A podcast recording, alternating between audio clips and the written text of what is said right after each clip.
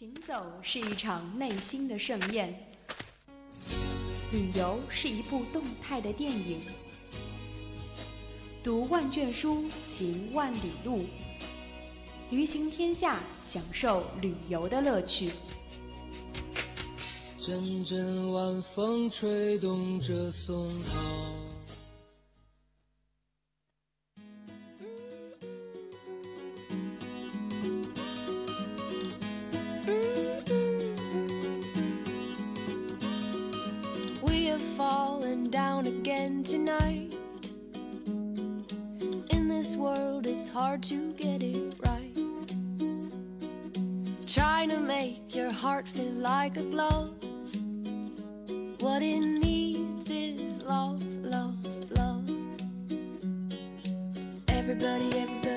各位听众，你们好，感谢大家收听 FM 九十五点二浙江师范大学校园之声，这里是旅行天下，我是主播小彤。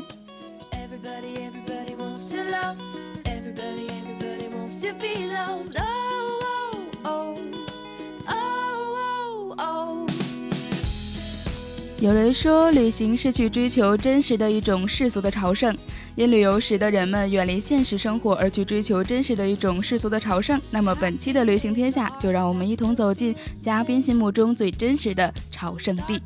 那首先，在我们的节目开始之前，还是由我们的嘉宾来做一下自我介绍吧。嗯，大家好，我是来自戏文要校的周冰丽。嗯，周冰丽，你好啊，我可以叫你彬彬吗？可以啊，他们都这么叫我。彬彬应该是第一次来到播音间做节做节目的嘉宾，对吧？嗯，是的。那感觉怎么样呢？感觉有一点紧张，有一点兴奋，因为我本人也是电台的小编。嗯。所以说，以后如果自己的节目能够在这个里面去播放，应该还算是蛮开心的，对吧？嗯，是的，很期待。哎，据我了解，彬彬应该是今年才刚高考完，对吧？所以说这个暑假应该去过很多的地方。嗯。因为这次时间假期比较长，然后时间比较充裕，去了大概嗯五六个大大小小的城市。哎，那你有没有去过西藏呢？这个暑假应该有去西藏对吧？对啊，印象最深的就是西藏之行，去了好像有将近一个月的时间。那你是从什么时候开始去规划这样一个很长途的一个旅行的呢？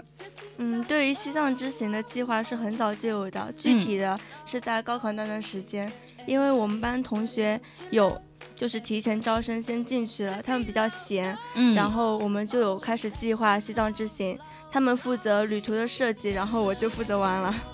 竟然是在高考这么大压力的情况下去盘算这样的一个旅行计划，我觉得 冰冰应该还算是挺了不起的，反正我是做不出来啊。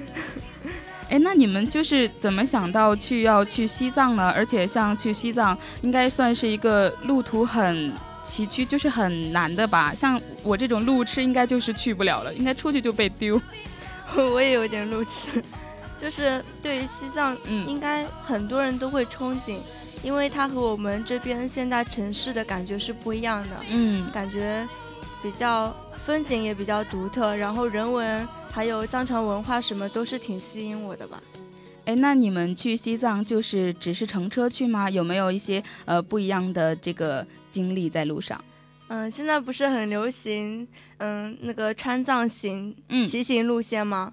就是因为我们随行的很多人都是女生嘛，也不可能说从四川一直骑到西藏。嗯，我们就体验了一下骑行的感觉，就是大概在。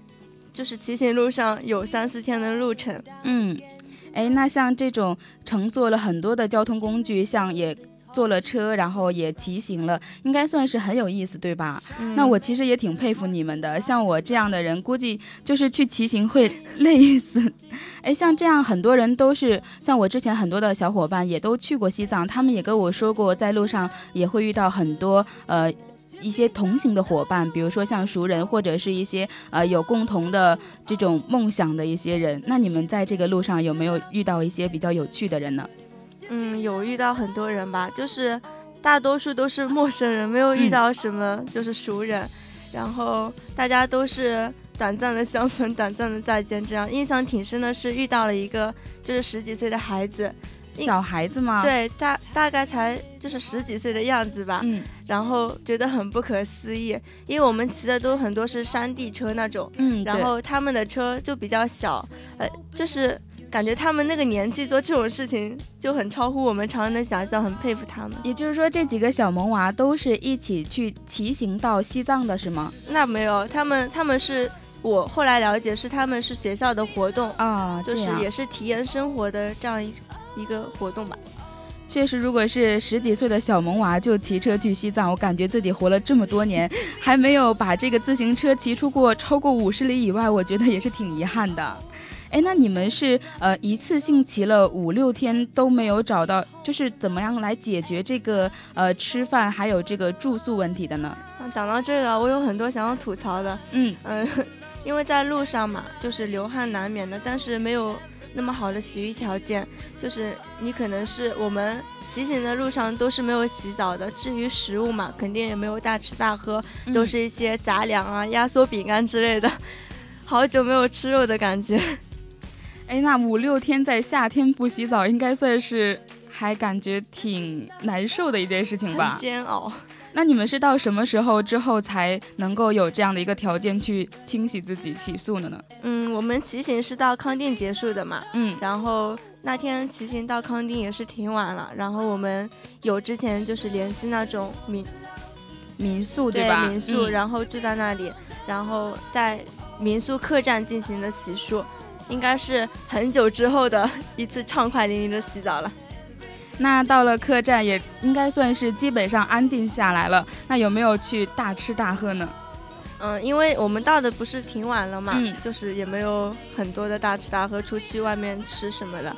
就是客栈老板有给我们做了一些他们当地的菜，就是很家庭的一种小菜吧。然后大家围在一起吃饭，感觉挺暖心的。确实啊，老板看来人还是挺好的吧？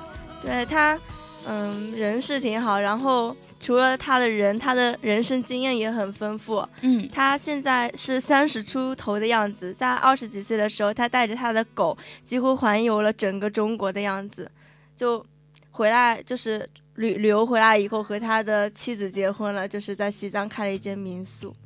看来这个老板也是一个很个性的人，很文青，而且。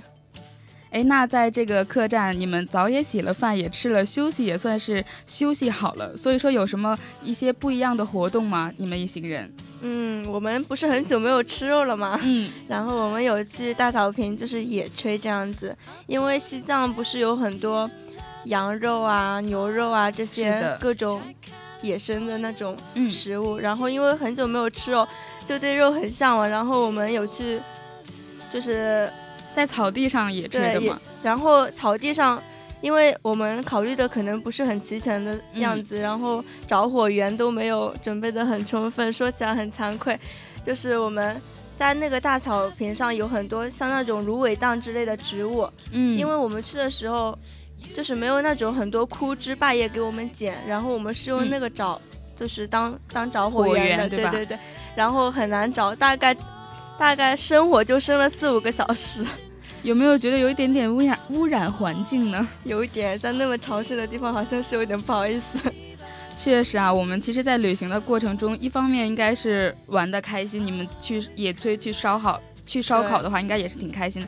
但另一方面，我觉得这个环境应该也算是挺重要的。嗯，下次会注意的。哎，聊到这儿呢，我们其实已经也差不多的进入到了西藏了。而彬彬的这次西藏之行呢，也是做了非常多的一个准备工作。那除了我们想到的一些攻略之外呢，还提前发出了一个包裹。哎，这个包裹里面究竟是什么呢？接下来彬彬也会给我们解释一下吧。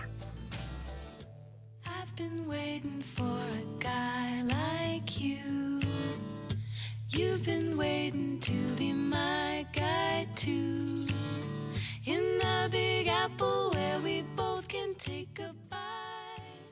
We'll have to.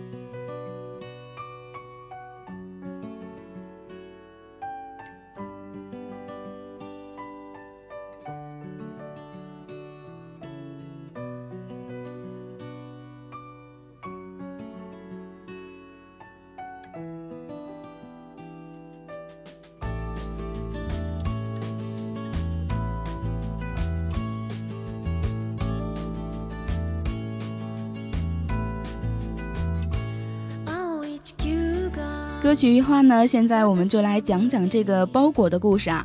哎，我很好奇，这个包裹里面究竟是什么东西，而且又要寄给谁呢？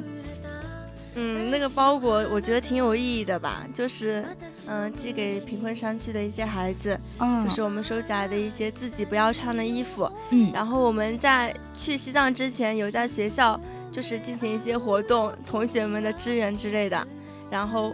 他们给我们也也有一些自己不要用的东西，还有一些钱之类的，因为然后钱嘛就感觉不是很好，然后把它换成了当地孩子物资，对吧？对，就是比较需要的、用得着的一些衣物、文具之类的。那看来应该算是挺有意义的。所以说，如果你们寄到了这个地方之后，有没有去这个呃真正的地方实地去看一下这些孩子呢？嗯，这是我西藏之行，就是我觉得挺有意义的一个地方吧。嗯，然后我们去见了当地的孩子，就是了解了一下他们的生存环境，然后感受了一下他们的人文风情之类的，印象挺深刻。那你去到那个真正的地方，看到了那些孩子，看到了这个艰苦的一些个环境之后，有什么样的一些感受吗？嗯，刚刚去那里的时候，觉得生活怎么可以这样艰苦？嗯，他们那边就是缺水、缺食物嘛，就是水就是隔了一座山，他们要靠他们的支教老师去对面的山把那个水运过来才可以，就是各种洗澡啊、洗脸啊，就很奢侈的事情对于他们来说。然后他们的孩子给我的感觉就是很天然，就是很纯真，不受城市的污染这种感觉吧。其实我个人一直好像还是对这个支教挺感兴趣的啊，特别是在咱们这个师范大学，我觉得像我这样的有一个支教梦想的人，应该也算是不少。所以说，你觉得就是你在去到达这个地方的时候，有没有跟这个支教老师进行过一些沟通和交流呢？嗯，那是肯定有的，因为我们就是去之前那个包裹的寄过去嘛，那肯定要和他们当地的老师联系，然后他们当地老师又和我们说包裹的收寄情况之类的。然后就是一直都有保持联系，然后我们到那边以后就是直接和支教老师联系的。哎，这个支教老师他是呃去到这里多少年了呢？他当时是抱着一个什么样的心态去到这边去支教做这个？好像在我们看来应该算是比较伟大的事情。嗯，这个他自己对我们说说来挺惭愧的，因为可能他去那边的初衷没有那么伟大。嗯，他就是因为他是新生的老师嘛。去那边就是支教回来以后会获得一些特别的优惠政策，就是有点太有功利性了，确实有点功利啊。哎，那这个老师抱着这样的一个目的去到西藏已经有多少年了呢？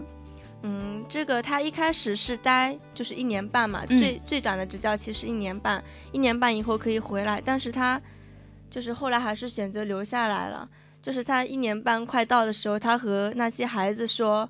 就是要回去嘛，嗯，就是回到自己以前教学的学校里面，但是那些孩子就是很懂事，嗯，就是他们可能见惯了这种离别的场合，或者见惯了很多支教老师的来来往往，嗯，他们没有留那个老师，就是放他走这样感觉。然后那个支教老师就是不是要签单子嘛，是的，去校长那里的时候才了解到，就是那些孩子其实很舍不得走，就是不想羁绊他的那种感觉。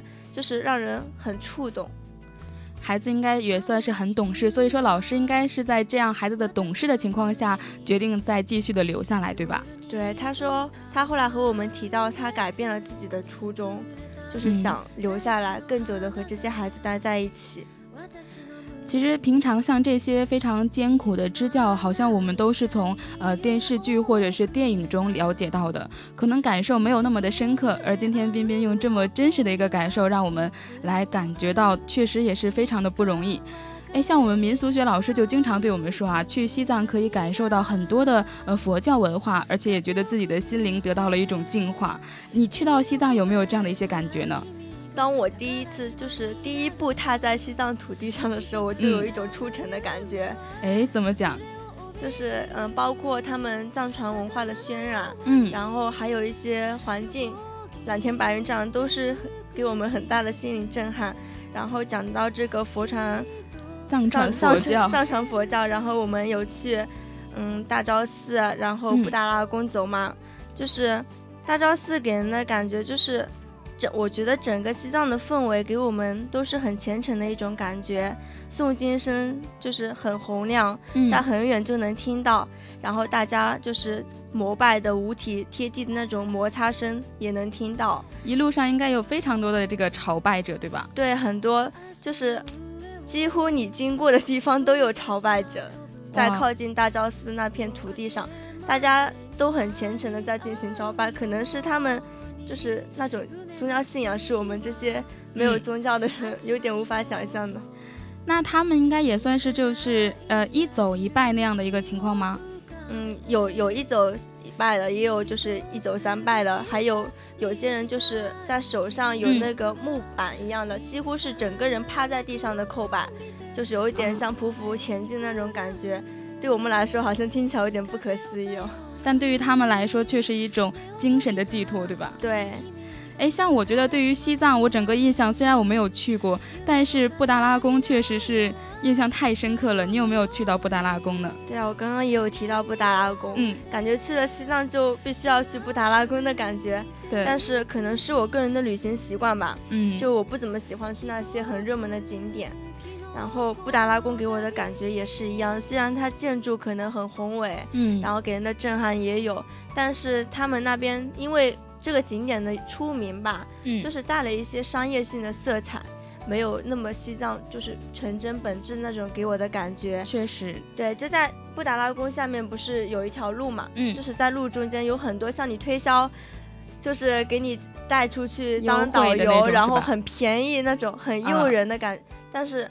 就感觉很不好，也有很多的旅游团在那边吆喝着，让你觉得好像自己本来一颗非常虔诚的心得到了一个很污浊的一个洗涤，是吧？有一点，因为去西藏总说是要心灵净化一下的。嗯，确实啊，其实当一个地方被冠上了很多的名号，让人们都知道的时候，好像它本身的那种纯洁性就变成了一个呃。很难的事情，毕竟说每一个人每一个地方，呃，很多人都是为了生存，也会沾上一些比较商业的东西。嗯，是的。当然，这只是我们个人的看法。其实很多在这个虔诚的教徒眼中，可能信仰还是很神圣的吧。嗯，应该是很神圣的。他们很多老妇人都是那种很神圣的，包着背着香火那种走在路上，就虽然驼着背，但是对他们来说，这可能是另外一种虔诚吧。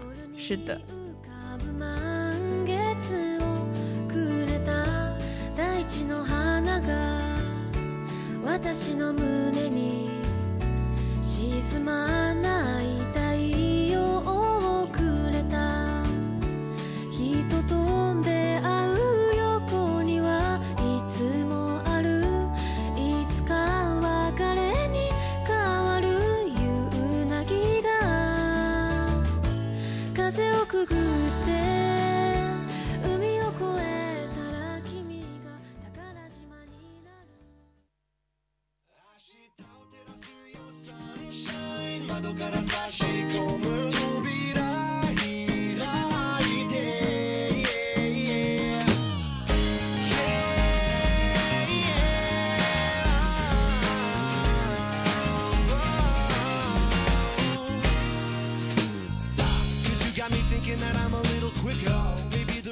在之前我们聊的这些话题中啊，我觉得彬彬的这个西藏之行确实有点不太一样，给我们讲述了很多很接地、很接地气也很生活化的东西。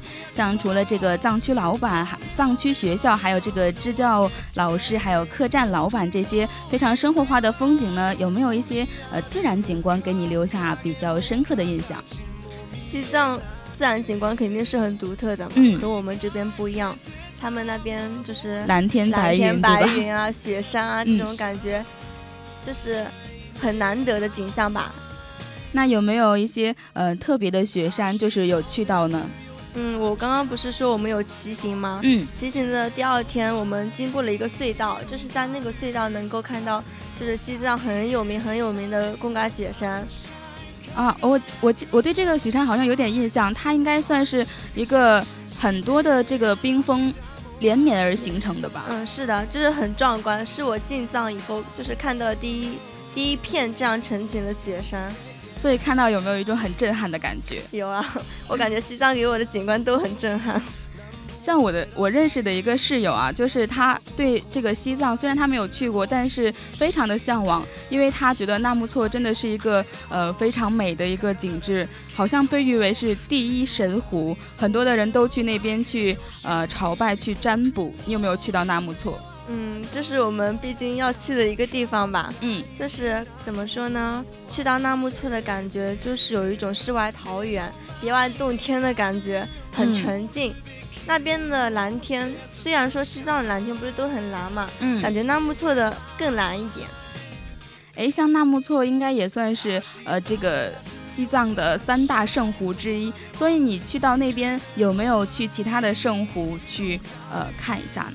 嗯，讲到圣湖，嗯，我们就是我挺想说的一件事情，就是可能是当地习俗生活观的观念的问题，就是在他们心里不是宗教信仰很很浓重嘛，嗯，就是那边的水是很神圣的，不可触碰的。就是我们随行的有一个小伙伴，就是想去 看一下那个圣湖，然后就被。就是当地人阻止，对，阻止了，然后还就是挺尴尬的一件事情。确实，好像我们去一个地方去旅行的时候，首先应该也是要了解一下当地的一个风俗习惯，这样才不会闹很多的笑话。嗯，对，毕竟每个地方的生活习俗都不一样嘛。对。哎，说完了这个景呢，我想肯定要说到这个情了，人情应该算是。呃，我们应该比较重要的一个话题，所以说我想问一下，在西藏有没有很多的呃不一样的人情，不一样的风土人情，给你一种呃不一样的感觉呢？嗯，有，就是我们到那边以后进藏了以后，我们不是没有跟旅游团吗？嗯，就是大家漫无目的的行走这种感觉，然后在行走的路上有点口渴，就去了一个人家嘛，就是借水喝，然后是。一个老妇人，就是那边可能是经济条件没有我们这边好，他们很多的子女都出来找工作嘛，他就是有点像空巢老人的感觉给我，然后他给我们讲了一下，就是那边我们平常新闻上了解不到的西藏，就是他和我们说，其实西藏那边挺混乱的，就是要挺注意安全的，因为。可能是因为交通的关系吧，就是新闻什么的都没有很广泛的，就是大面积的传到我们这边。嗯，他和我们说，他们那边几乎每周都有大大小小的动乱、小动乱、大动乱之类，就是是我们这些人都不知道的、不知情的一种。看来治安应该算是挺严重的一个问题啊。嗯，对，我觉得去那边的时候，大家要注意一下自己的人身安全之类，还是挺重要的。但是感觉其实像我们在电视上也看到，像在西藏，它的这个路上也会有很多的这个特警来维护治安啊。所以说，呃，如果真正的发生一些生命危险，安全是不是也不是那么的时长呢？嗯，那就是安全肯定是要注意的。嗯，但是我觉得，如果你想去一个地方，不应该被那里的一些危险因素所羁绊了你的脚步，还是想要去的，还是要去的。哎，那我现在之前刚刚啊，就是也是跟认识了几个驴友，他们呢经常会有一些特殊的一些爱好，比如说去到一个地方呢，就有的人会呃直接就去这个地方的图书馆，有的呢就去这个地方的广场。那边边有没有一些特殊的想要去的地方？去一个地方的时候，我这个好像有点，就是 有点怪癖吧，哎，就是我喜欢去一个地方的菜市场。哎，这个真的有点怪，怎么讲呢？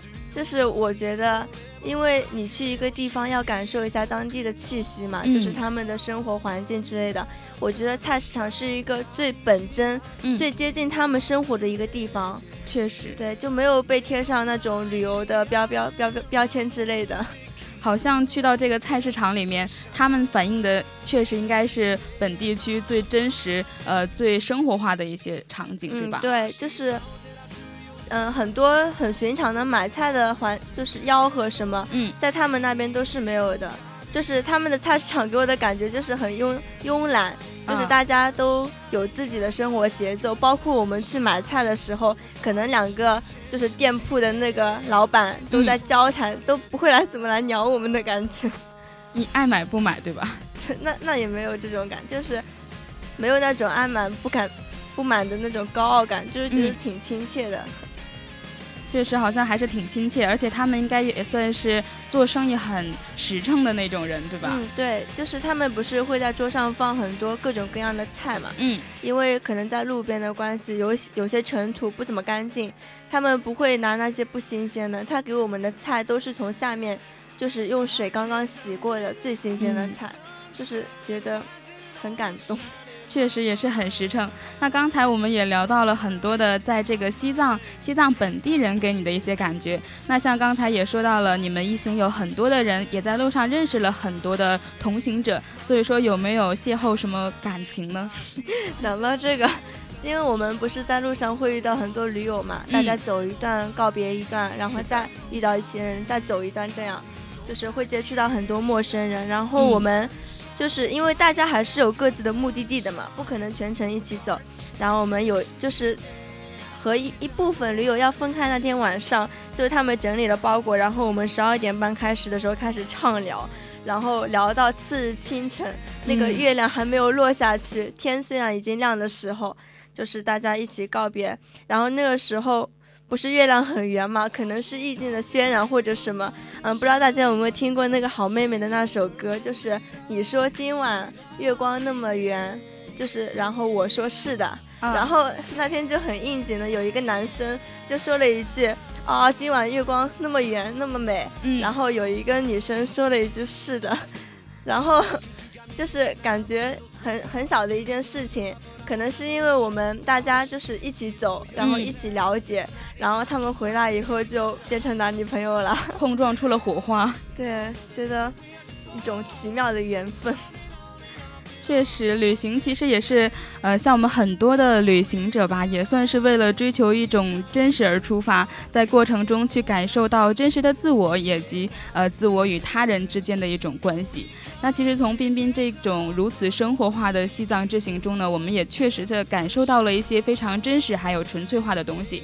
也许这就是旅行最神圣的魅力吧。好了，本期的旅行天下呢就是这样。感谢我们的嘉宾彬彬，也感谢我们的编辑金莹。我是小彤，我们下期再见吧，拜拜。嗯，拜拜。